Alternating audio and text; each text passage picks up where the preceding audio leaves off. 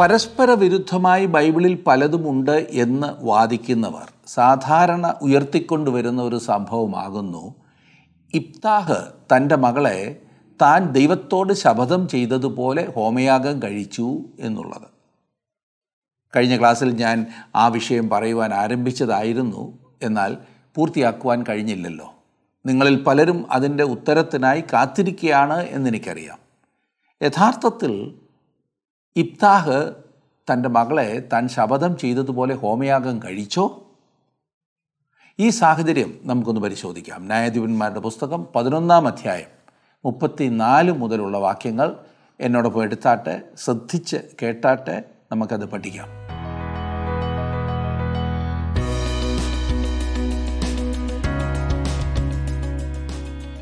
ഇബ്താഹിന്റെ ശബ്ദത്തെക്കുറിച്ച് തിരുവചനം നിശബ്ദത പാലിച്ചിരിക്കുന്നു. അവൻ ചെയ്തത് ശരിയോ തെറ്റോ എന്നും തിരുവചനം പറയുന്നില്ല. തിരുവചനം അവനെ കുറ്റക്കാരനായി ചൂണ്ടിക്കാണിക്കുന്നില്ല. എബ്രാ ലേഖനം പതിനൊന്നാം അധ്യായത്തിന് മുപ്പത്തിരണ്ടാം വാക്യത്തിൽ നാം വായിക്കുന്നത് ഇനി എന്ത് പറയേണ്ടു? ഗിദ്യോൻ ബാരാഖ് ശിംഷോൻ ഇബ്താഹ് ദാവീദ് എന്നിവരെയും ശമുവേൽ മുതലായ പ്രവാചകന്മാരെയും കുറിച്ച് വിവരിപ്പാൻ സമയം പോരാ.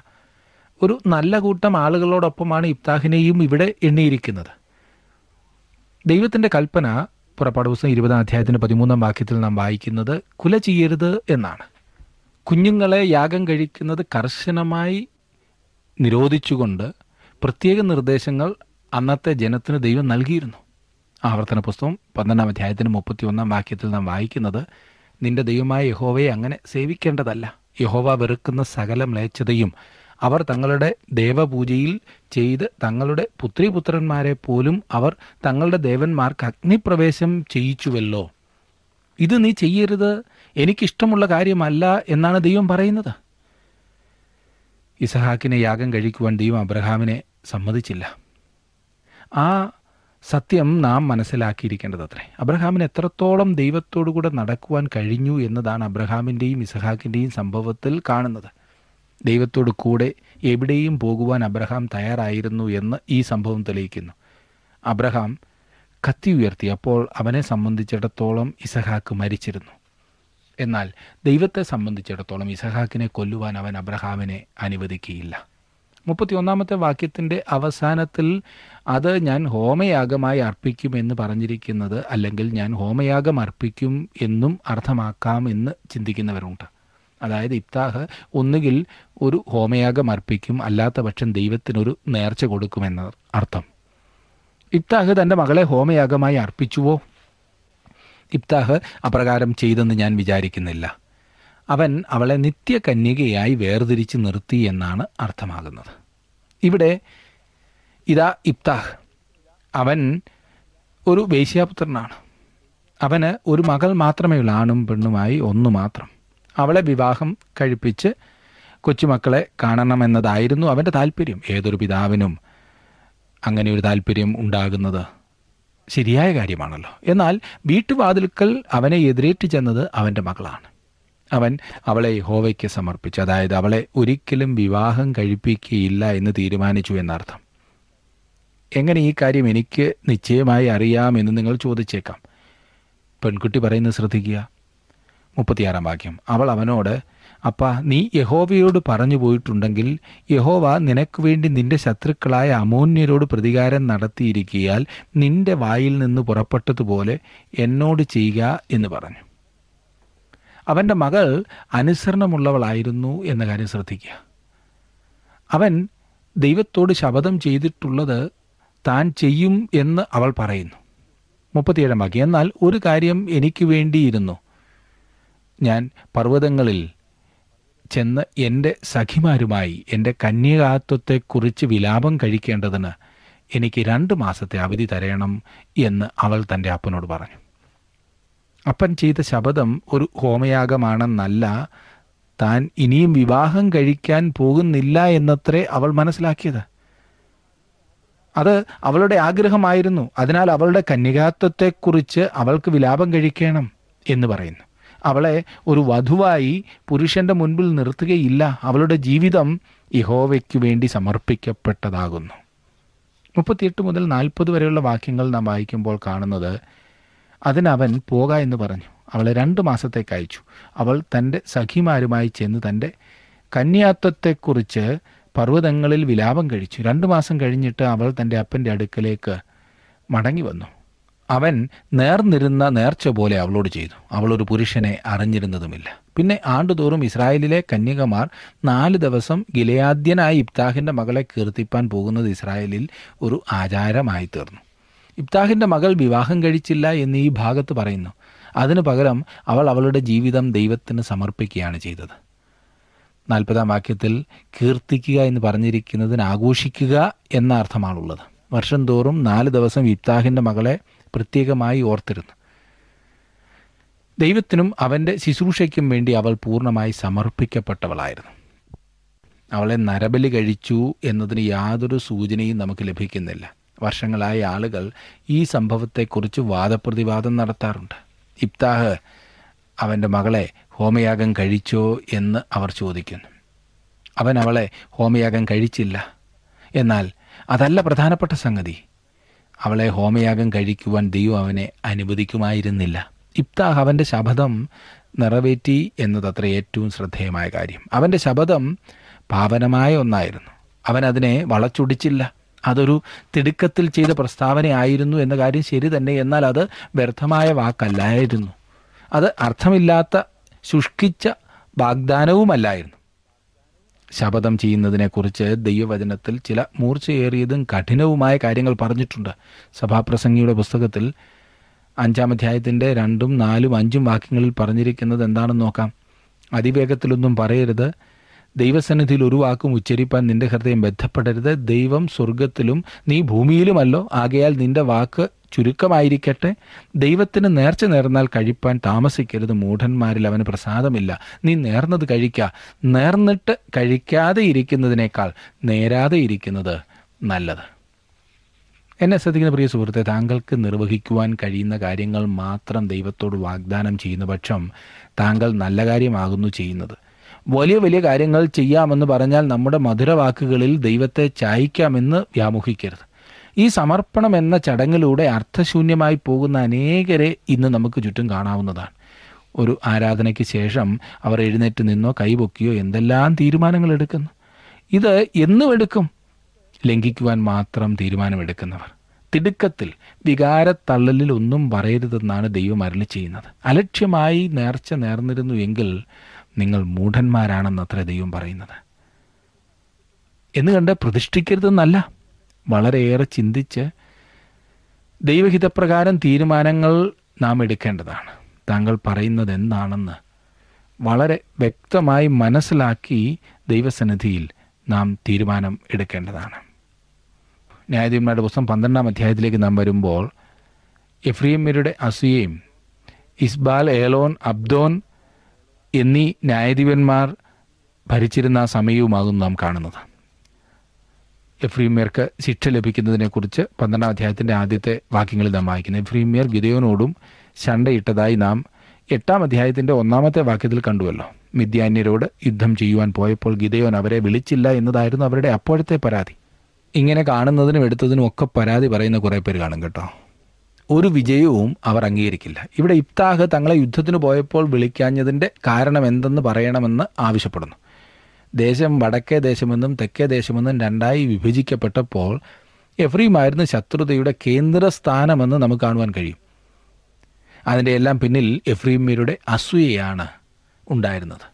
ഇന്നും നാം സഭയിലും ഇതുപോലെയുള്ള അസൂയ അധികമായി കണ്ടുവരുന്നുണ്ടല്ലേ നാം അഭിമുഖീകരിക്കുന്ന വലിയ പ്രശ്നങ്ങളിൽ ഒന്നാണത്. പോലോസ് അപ്പോസ്തലൻ ഇപ്രകാരം പറഞ്ഞിരിക്കുന്നു ശാഠ്യത്താലോ ദുരഭിമാനത്താലോ ഒന്നും ചെയ്യാതെ താഴ്മയോടെ ഓരോരുത്തൻ മറ്റുള്ളവനെ തന്നെക്കാൾ ശ്രേഷ്ഠൻ എന്നെണ്ണിക്കൊള്ളുവീനെന്ന് ഫിലിപ്പിലേഖനം രണ്ടാം അധ്യായത്തിന് മൂന്നാം വാക്യം. ശാഠ്യവും ദുരഭിമാനവും ഇവ രണ്ടുമാണ് നമ്മുടെ കൂട്ടങ്ങളിൽ പ്രശ്നമുണ്ടാക്കുന്ന കാര്യങ്ങൾ. ചില കാര്യങ്ങളെ എതിർക്കുമ്പോൾ അതിനു പിന്നിൽ അസൂയയാണുള്ളത് എന്ന് നമുക്ക് മനസ്സിലാക്കുവാൻ കഴിയും. അസൂയയാണ് ഇവിടുത്തെ പ്രശ്നം. ഇബ്താഹിന് തന്നെ തന്നെ സംരക്ഷിക്കേണ്ടതായിട്ടുണ്ട്. എഫ്രീമർ അവനെ അകത്തിട്ട് അവന്റെ വീട് തീ വെച്ച് കളയുവാൻ പോവുകയായിരുന്നു. നോക്കണേ ഈ അനീതി. നാല് മുതലുള്ള വാക്യങ്ങളിൽ കാണുന്നത് അനന്തരം യുക്താഹ് ഗിലയാദ്യരെ ഒക്കെയും വിളിച്ചുകൂട്ടി. എഫ്രീമരോട് യുദ്ധം ചെയ്തു. അവരെ തോൽപ്പിച്ചു. ഗിലയാദ്യരായ നിങ്ങൾ എഫ്രീമിന്റെയും മനശയുടെയും മധ്യേ എഫ്രീം പലായുധന്മാർ ആകുന്നു എന്ന് എഫ്രീമർ പറകുകൊണ്ട് ഗിലയാദ്യർ അവരെ സംഹരിച്ചു കളഞ്ഞു. ഗിലയാദ്യർ എഫ്രീം ഭാഗത്തുള്ള യോർദാന്റെ കടവുകൾ പിടിച്ചു. എഫ്രീം പാലായുധന്മാരിൽ ഒരുത്തൻ ഞാൻ അക്കരയ്ക്ക് കടക്കട്ടെ എന്ന് പറയുമ്പോൾ ഗിലയാദ്യർ അവനോട് നീ എഫ്രീമ്യനോ? എന്ന് ചോദിക്കും. അല്ല എന്നവൻ പറഞ്ഞാൽ അവർ അവനോട് ശിബലോത്ത് എന്ന് പറക എന്ന് പറയും. അത് അവന് ശരിയായി ഉച്ചരിപ്പാൻ കഴിയായ കൊണ്ട് അവൻ സിബലോത്ത് എന്ന് പറയും.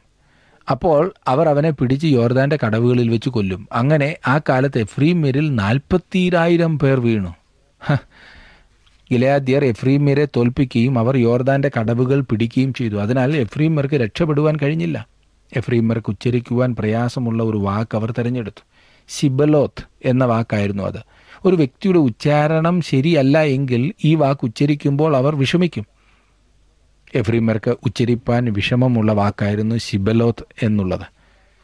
ഇബ്താഹ് ഇസ്രായേലിന് ആറ് സംവത്സരം ന്യായാധിപനായിരുന്നു. പിന്നെ ഗിലയാദ്യനായി ഇബ്താഹ് മരിച്ചു. ഗിലയാദ് പട്ടണങ്ങളിൽ ഒന്നിൽ അവനെ അടക്കം ചെയ്തു എന്ന് ഏഴാം വാക്യത്തിൽ നാം കാണുന്നു. ഇബ്താഹിന്റെ മരണത്തോടെ ആറു വർഷത്തെ അവന്റെ സംഭവബഹുലമായ ജീവിതം അവസാനിച്ചു. അതെ അവന്റെ ജീവിതത്തിൽ അവനെ നേടിയെടുക്കുവാൻ സാധിച്ചത് അവന്റെ പരിമിതികൾക്ക് അപ്പുറമായിട്ടുള്ള കാര്യമായിരുന്നു. ദൈവം അവനെ എടുത്ത് ഉപയോഗിച്ചു എന്ന് നാം കാണുന്നു. പത്താമത്തെ ന്യായാധിപനായ ഇസ്ബാൻ. തുടർന്ന് സൂചിപ്പിച്ചിരിക്കുന്ന മൂന്ന് ന്യായാധിപന്മാർ കാര്യമായി പരിഗണിക്കത്തക്ക വിധത്തിൽ ഒന്നും തന്നെ ചെയ്തിട്ടില്ല. അവർ ഇസ്രായേലിന് വേണ്ട വിധത്തിൽ ന്യായപാലനം ചെയ്തില്ല. പന്ത്രണ്ടാം അധ്യായത്തിന്റെ എട്ട് മുതൽ പത്ത് വരെയുള്ള വാക്യങ്ങൾ നാം കാണുമ്പോൾ അവിടെ കാണുവാൻ സാധിക്കുന്നത് ഇവരെക്കുറിച്ചാണ്. ഈ ന്യായാധിപൻ ബേദലഹ്യംകാരനായിരുന്നു തെക്കുള്ള യഹൂദ പട്ടണങ്ങളിൽ ഒന്നായിരുന്നു ബേദലഹേം അവന് മുപ്പത് പുത്രന്മാരും മുപ്പത് പുത്രിമാരും ഉണ്ടായിരുന്നു. അവൻ മുപ്പത് പുത്രിമാരെ കെട്ടിച്ചയക്കുകയും തന്റെ പുത്രന്മാർക്ക് മുപ്പത് കന്യകുമാരെ കൊണ്ടുവരികയും ചെയ്തു എന്ന് പറഞ്ഞിരിക്കുന്നു. അവൻ ഏഴ് സംവത്സരം ന്യായപാലനം ചെയ്തു എന്നും പറഞ്ഞിരിക്കുന്നു. ശരിയായി ന്യായപാലനം ചെയ്യുവാൻ അവന് സമയം ലഭിച്ചോ എന്ന് സംശയമാണ്. തന്റെ സമയം മുഴുവൻ കുടുംബകാര്യങ്ങൾക്ക് വേണ്ടി ചെലവഴിച്ച മനുഷ്യനായിരുന്നു ഇസ്ബാൻ. അതിൽ തെറ്റില്ല. എങ്കിലും ദൈവം അതിനായിട്ടല്ലായിരുന്നു അവനെ വിളിച്ചത്. ഇസ്ബാന്റെ പ്രവർത്തനത്തെ ന്യായീകരിക്കുവാൻ നമുക്ക് കഴിയുകയില്ല. അവൻ വാസ്തവത്തിൽ യാതൊന്നും ചെയ്തില്ല. നമ്മുടെ പദവി ഒരിക്കലും സ്വാർത്ഥ താല്പര്യങ്ങൾക്ക് വേണ്ടി ഉപയോഗിക്കരുത്. അത് തെറ്റാണ്. ഭരണരംഗങ്ങളിലും സേവന രംഗങ്ങളിലും പ്രത്യേകം ഈ കാര്യം ശ്രദ്ധിക്കേണ്ടതാണ്. മുൻഗണന കൊടുക്കേണ്ടവയ്ക്ക് മുൻഗണന കൊടുത്താൽ ഈ പ്രശ്നം ഉണ്ടാകുകയില്ല. കുടുംബം വളരെ പ്രധാനപ്പെട്ട ഘടകമാകുന്നു.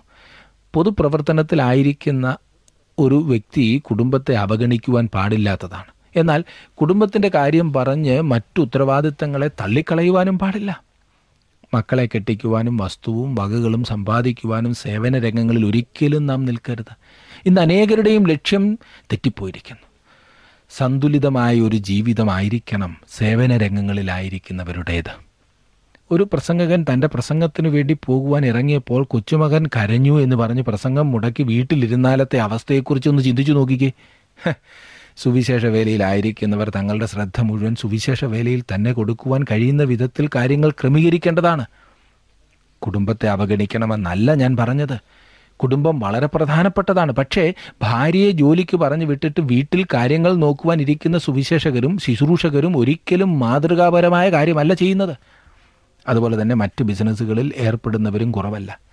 വിദേശങ്ങളിൽ നിന്നും കൊണ്ടുവരുന്ന സാധനങ്ങൾ വാങ്ങി വിൽക്കുക വിവാഹ ദല്ലാളുമാരായി പ്രവർത്തിക്കുക അങ്ങനെ നൂറുകൂട്ടം കാര്യങ്ങൾ. താങ്കളുടെ ശുശ്രൂഷയിൽ നിന്നും ശ്രദ്ധ മാറ്റിക്കളയുന്ന കാര്യങ്ങളിൽ ഒരിക്കലും ഇടപെടുവാൻ ശ്രമിക്കരുത്. അല്ലെങ്കിൽ സ്വമേധാ സുവിശേഷകൻ എന്ന് പറഞ്ഞുകൊള്ളണം. ഇവിടെ ഇബ്സാൻ ചെയ്തത് ഒരിക്കലും ശരിയായിരുന്നില്ല. അവനെ ഇസ്രായേലിലെ ന്യായാധിപനായി തെരഞ്ഞെടുത്തതാണ്. എന്നാൽ അവൻ സ്വന്തം കാര്യങ്ങൾക്കായി സമയം കളഞ്ഞു. താങ്കളുടെ വിലപ്പെട്ട നിർദ്ദേശങ്ങളും അഭിപ്രായങ്ങളും പ്രാർത്ഥനാ വിഷയങ്ങളും ഇന്ന് തന്നെ ഞങ്ങളെ വിളിച്ചറിയിക്കുക. വിളിക്കേണ്ട number eight two eight one three eight four four five five.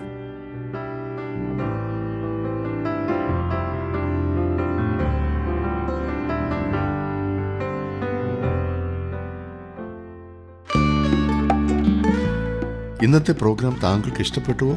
എങ്കിൽ ഉടൻ തന്നെ ഞങ്ങൾക്കൊരു മിസ് കോൾ തരിക. അടുത്ത വിജയി ഒരുപക്ഷെ താങ്കളായിരിക്കാം.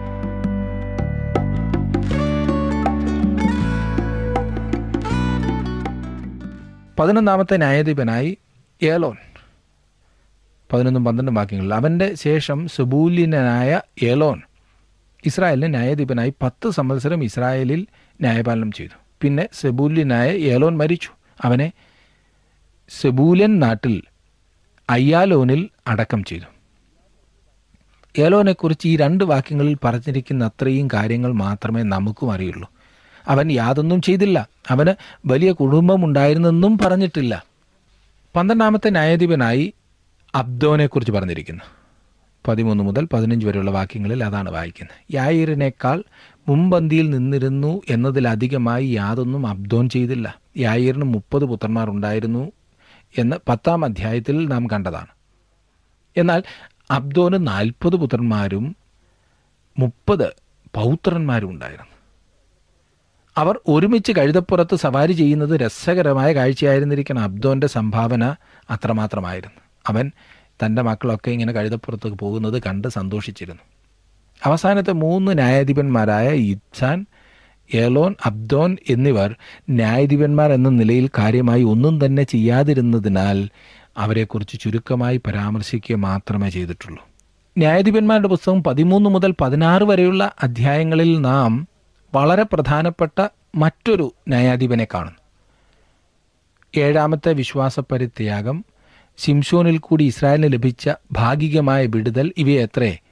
ഈ അധ്യായങ്ങളിലെ മുഖ്യ വിഷയം. പതിമൂന്നാം അധ്യായത്തിന്റെ ഒന്നാം വാക്യത്തിൽ വായിക്കുന്നത് ഇസ്രായേൽ മക്കൾ പിന്നെയും യഹോവയ്ക്ക് അനിഷ്ടമായുള്ളത് ചെയ്തു. യഹോവ അവരെ നാൽപ്പത് സംവത്സരത്തോളം ഫലസ്തീനയുടെ കയ്യിൽ ഏൽപ്പിച്ചു. ഇസ്രായേൽ ജനത്തിന്റെ തുടർച്ചയായുള്ള വിശ്വാസ പരിത്യാഗം അവരെ ഫലസ്തീനയുടെ കീഴിലുള്ള പീഡനത്തിലേക്ക് നടത്തുന്നതായിരുന്നു. ഇസ്രായേലിന്റെ ശത്രുക്കളിൽ ഏറ്റവും മോശമായിരുന്നത് ഫലസ്തീനായിരുന്നു. ഈ പ്രാവശ്യം അവരുടെ പീഡനം നാൽപ്പത് വർഷത്തോളം നീണ്ടുനിന്നു ഒരു തലമുറ. ഈ കാലത്ത് അവഗണിക്കാൻ കഴിയാത്ത ഒരു ന്യായാധിപനെ എഴുന്നേൽപ്പിച്ചതായി നാം കാണുന്നു. അതെ അവന്റെ പേര് സിംഷോൻ എന്നാണ്. അവൻ പ്രമുഖരായ ന്യായാധിപന്മാരിൽ ഒരാളായിരുന്നു. അവനൊരു പക്ഷേ മറ്റാരേക്കാളും അധികം സുവർണാവസരം ലഭിച്ചിരുന്നിരിക്കാം. നല്ല പ്രവർത്തനത്തിനും സുഗമമായ ഒരു ഭാവിക്കും അനുയോജ്യമായ പരിതസ്ഥിതിയാണ് ശിംഷോന് ലഭിച്ചത് എങ്കിലും അവൻ പരാജയപ്പെടുകയത്ര ചെയ്തത്. വലിയ പരാജയം. അതാണ് ശിംഷോന്റെ ദുഃഖപര്യവസാനിയായ ചരിത്രം. ഏഴാമത്തെ വിശ്വാസ പരിത്യാഗത്തിന്റെ കാലത്ത് ന്യായപാലനം ചെയ്യുവാൻ അവൻ കടന്നു വന്നു. ഒരു വിധത്തിൽ പറഞ്ഞാൽ ശിംഷോൻ അവസാനത്തെ ന്യായാധിപനായിരുന്നു. ഫലസ്തീർ ഇസ്രായേല്യരെ ആക്രമിച്ച് കീഴടക്കി. ശിംഷോന് ഭാഗികമായിട്ടേ അവരെ വിടുവിക്കുവാൻ കഴിഞ്ഞുള്ളൂ. ഇബ്താഹിന്റെ കാലത്ത് ആരംഭിച്ച ചെറിയ ആ ആഭ്യന്തര കലഹം വലുതായിക്കൊണ്ടിരുന്നു. അങ്ങനെ ന്യായാധിപന്മാരുടെ പുസ്തകം അവസാനിക്കുന്നത് വളരെ കലാപകലുഷിതമായ സാഹചര്യത്തിലാണ്. ശിംഷോൻ നേതൃത്വം കൊടുത്തിരുന്ന കാലത്ത് അവന്റെ വിജയത്തിന്റെ രഹസ്യം അവന്റെ ശക്തിയുടെ രഹസ്യം അവന്റെ പരാജയത്തിന്റെ രഹസ്യം മുതലായവ നമുക്ക് ലഭിക്കുന്നു. ഈ മനുഷ്യന് ലഭിച്ചിരുന്ന അത്രയും സുവർണാവസരം ഞാൻ പറഞ്ഞല്ലോ വേറൊരാൾക്കും ലഭിച്ചിട്ടില്ല എന്ന കാര്യം നാം ഓർക്കണം. പതിമൂന്നാമത്തെ ന്യായാധിപനായ ശിംഷോനെക്കുറിച്ച് രണ്ടാം വാക്യം മുതൽ നാം കാണുന്നു. എന്നാൽ ദാൻ ഗോത്രത്തിലുള്ളവനായി സോരധ്യനായ ഒരു പുരുഷനുണ്ടായിരുന്നു. അവന് മനോഹ എന്നു പേർ. അവന്റെ ഭാര്യ മച്ചിയായിരിക്ക കൊണ്ട് പ്രസവിച്ചിരുന്നില്ല. ദാനിനും യഹൂദയ്ക്കും ഇടയ്ക്ക് യെരുശലേമിന് ഏതാനും മൈലുകൾ പടിഞ്ഞാറുള്ള ഒരു പട്ടണമായിരുന്നു സോരാത്ത്. മനോഹയ്ക്കും അവന്റെ ഭാര്യയ്ക്കും കുട്ടികളില്ലായിരുന്നു. കാരണം അവൾ മച്ചിയായിരുന്നു. അതിനാൽ ശിംഷോന്റെ ജനനം ഇസഹാക്കിന്റെയോ യോസഫിന്റെയോ ബെന്യാമീന്റെയോ ജനനം പോലെ തന്നെ അത്ഭുതകരമായിരുന്നു എന്ന് പറയാം. മൂന്ന് മുതൽ അഞ്ച് വരെയുള്ള വാക്യങ്ങളിൽ നാം കാണുന്നത് ആ സ്ത്രീക്ക് യഹോവയുടെ ദൂതൻ പ്രത്യക്ഷനായി അവളോട് പറഞ്ഞത് നീ മച്ചിയല്ലോ പ്രസവിച്ചിട്ടുമില്ല എങ്കിലും നീ ഗർഭം ധരിച്ചൊരു മകനെ പ്രസവിക്കും. ആകയാൽ നീ സൂക്ഷിച്ചു കൊടുക്കുക വീഞ്ഞും മദ്യവും കുടിക്കരുത് അശുദ്ധമായതൊന്നും തിന്നുകയും അരുത്. നീ ഗർഭം ധരിച്ചൊരു മകനെ പ്രസവിക്കും അവന്റെ തലയിൽ ക്ഷൗരക്കത്തി തൊടുവിക്കരുത്. ബാലൻ ഗർഭം മുതൽ ദൈവത്തിന് നാസീരായിരിക്കും അവൻ ഇസ്രായേലിനെ ഫലസ്തീനയുടെ കയ്യിൽ നിന്ന് രക്ഷിപ്പാൻ തുടങ്ങും. സിംഷോൻ ജനിക്കുന്നതിന് മുമ്പ് തന്നെ ദൈവം അവനെ വേർതിരിച്ചിരിക്കുകയായിരുന്നു. ഭാരിച്ച ഒരു വേല നിർവഹിപ്പാനാണ് ദൈവം അവനെ എഴുന്നേൽപ്പിച്ചത്. നാൽപ്പത് വർഷത്തെ പീഡനത്തിൽ നിന്നും തന്റെ ജനത്തെ വിടുവിക്കുവാൻ. അവൻ ഇസ്രായേലിനെ വിടുവിക്കണം. ദൈവം ഇസ്രായേലിയരെ ഫലസ്തീനയുടെ കയ്യിൽ ഏൽപ്പിച്ചിരുന്നതിനാൽ അവർ അന്ന് പരിതാപകരമായ ഒരു അവസ്ഥയിലായിരുന്നു ശിംസോന്റെ അമ്മയ്ക്ക് പ്രത്യക്ഷനായ യഹോവയുടെ ദൂതൻ അവളുടെ മകൻ എന്തായി തീരുമെന്ന് അവളോട് പറഞ്ഞു. അവൻ നാസീരായിരിക്കും. നാസിർ വിധത്തിൽ എന്തെല്ലാം അടങ്ങിയിരിക്കുന്നു എന്ന് സംഖ്യാപുസ്തകത്തിൽ പറഞ്ഞിട്ടുള്ള കാര്യം താങ്കളുടെ ഓർമ്മയിലുണ്ടെന്ന് ഞാൻ കരുതട്ടെ. മൂന്ന് കാര്യങ്ങളാണ് അതിലടങ്ങിയിട്ടുള്ളത് ഒന്ന് ലഹരി പദാർത്ഥങ്ങൾ അവൻ തൊട്ടുകൂടാത്തതാണ്. മുന്തിരിപ്പഴം യാതൊരു രീതിയിലും അവൻ ഉപയോഗിച്ചുകൂടാ. അതിന്റെ കാരണം എന്താണെന്നറിയാമോ? തിരുവചനത്തിൽ വീഞ്ഞ് ഭൗമികമായ സന്തോഷത്തിന്റെ ചിഹ്നമായിട്ടാണ് ഉപയോഗിച്ചിരിക്കുന്നത്. അത് ഹൃദയത്തെ ഉത്തേജിപ്പിക്കുന്നതാണ്. നാസിർ വ്രതക്കാരൻ യഹോവയിൽ അവന്റെ സന്തോഷം കണ്ടെത്തേണ്ടതാണ്. എഫ് എസ് ലേഖനം അഞ്ചാം അധ്യായത്തിന്റെ പതിനെട്ടാം വാക്യത്തിൽ നാം വായിക്കുന്നത് വീഞ്ഞു കുടിച്ചു മത്തരാകരുത് അതിനാൽ ദുർനടപ്പുണ്ടാകുമല്ലോ. ആത്മാവ് നിറഞ്ഞവരാകുവിൻ.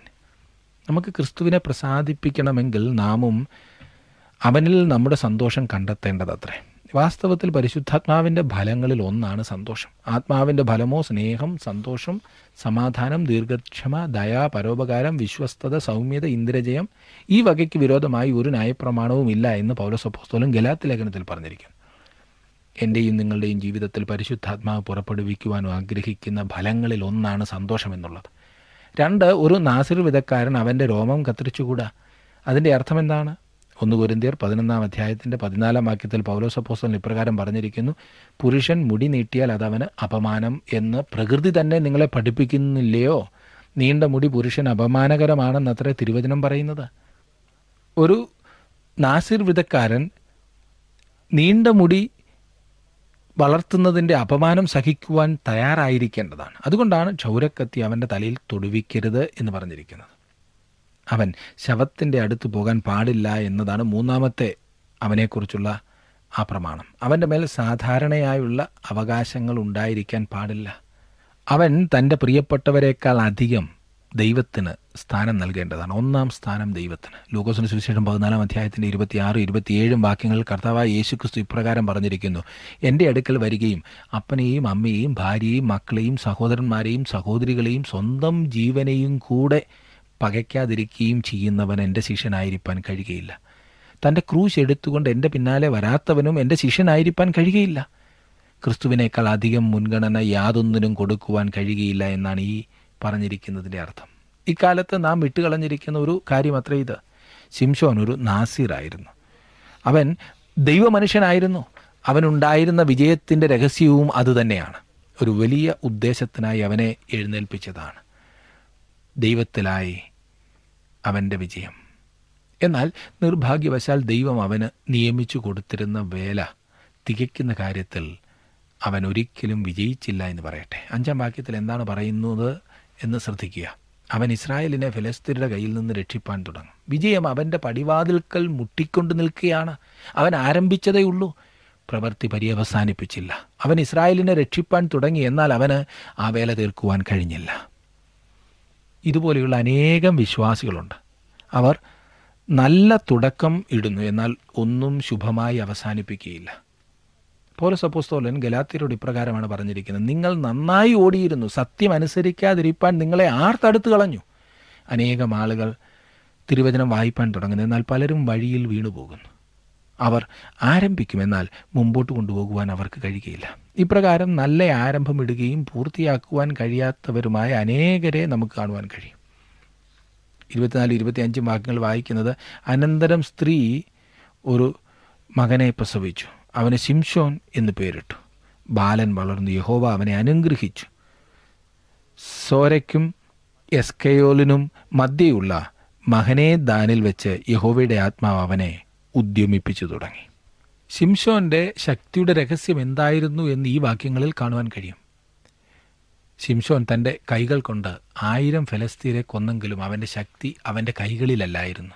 അവൻ ഗസയുടെ കവാടങ്ങൾ തന്റെ തോളിൽ എടുത്തുകൊണ്ട് നടന്നെങ്കിലും അവന്റെ ശക്തി തോളിലല്ലായിരുന്നു സ്ഥിതി ചെയ്തിരുന്നത്. ശിംഷോന്റെ മുടി കത്തിരിച്ച് കളഞ്ഞപ്പോൾ അവൻ ബലഹീനനായി തീർന്നു.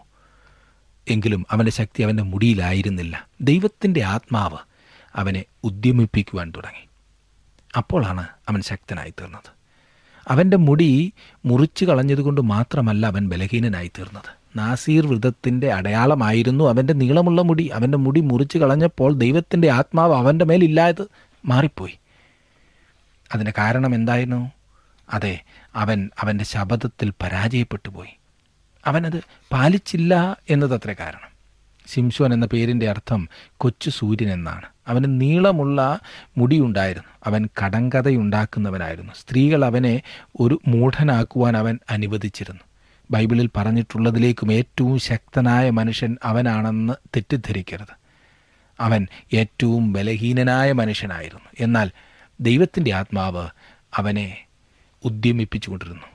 ആത്മാവ് അവനിൽ വ്യാപരിക്കുവാൻ തുടങ്ങിയപ്പോൾ അവൻ ശക്തനായി തീർന്നു ആത്മാവ് അവന്റെ മേലില്ലാത്തപ്പോൾ അവൻ തികച്ചും ബലഹീനനായിരുന്നു. ശിംസോന്റെ കാലത്ത് ജനങ്ങൾക്ക് അവന്റെ ശക്തിയുടെ രഹസ്യം അറിയുവാനുള്ള താല്പര്യമുണ്ടായിരുന്നു തന്റെ ഉദ്ദേശങ്ങൾ നിവർത്തിക്കുന്നതിനായി ഈ ലോകത്തിലെ ബലഹീന കാര്യങ്ങളെയാണ് ദൈവം ഇന്നും തിരഞ്ഞെടുക്കുന്നത് എന്ന വസ്തുത താങ്കൾ മറന്നു പോകരുത് അന്ന് ആ ജനം അതറിഞ്ഞില്ല. അവർ ശിംഷോന്റെ പ്രവർത്തനങ്ങൾ കണ്ട് അതിശയിച്ചു പോയി ഈ ചെറിയ മനുഷ്യന് ഇത്ര വലിയ ശക്തി എവിടെ നിന്ന് എന്നവർ ചോദിച്ചിരിക്കാം. ദൈവം അവനത് നൽകി എന്നതാണ് അതിനുള്ള ഒരേ ഒരു വിശദീകരണം. ഇന്നും തന്നിൽ ആശ്രയിക്കുന്നവർക്ക് തന്റെ ഹിതം നിവർത്തിക്കുവാൻ ശക്തി നൽകുന്നത് ദൈവമാണ്.